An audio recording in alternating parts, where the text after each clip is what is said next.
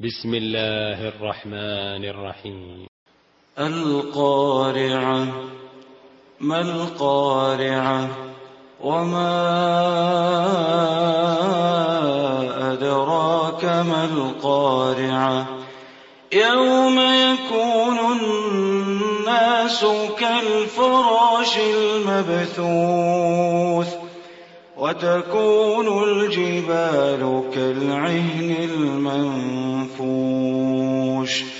فأما من ثقلت موازينه فهو في عيشة راضية وأما من خفت موازينه فأمه هاوية وما أدراك ما هي نار حامية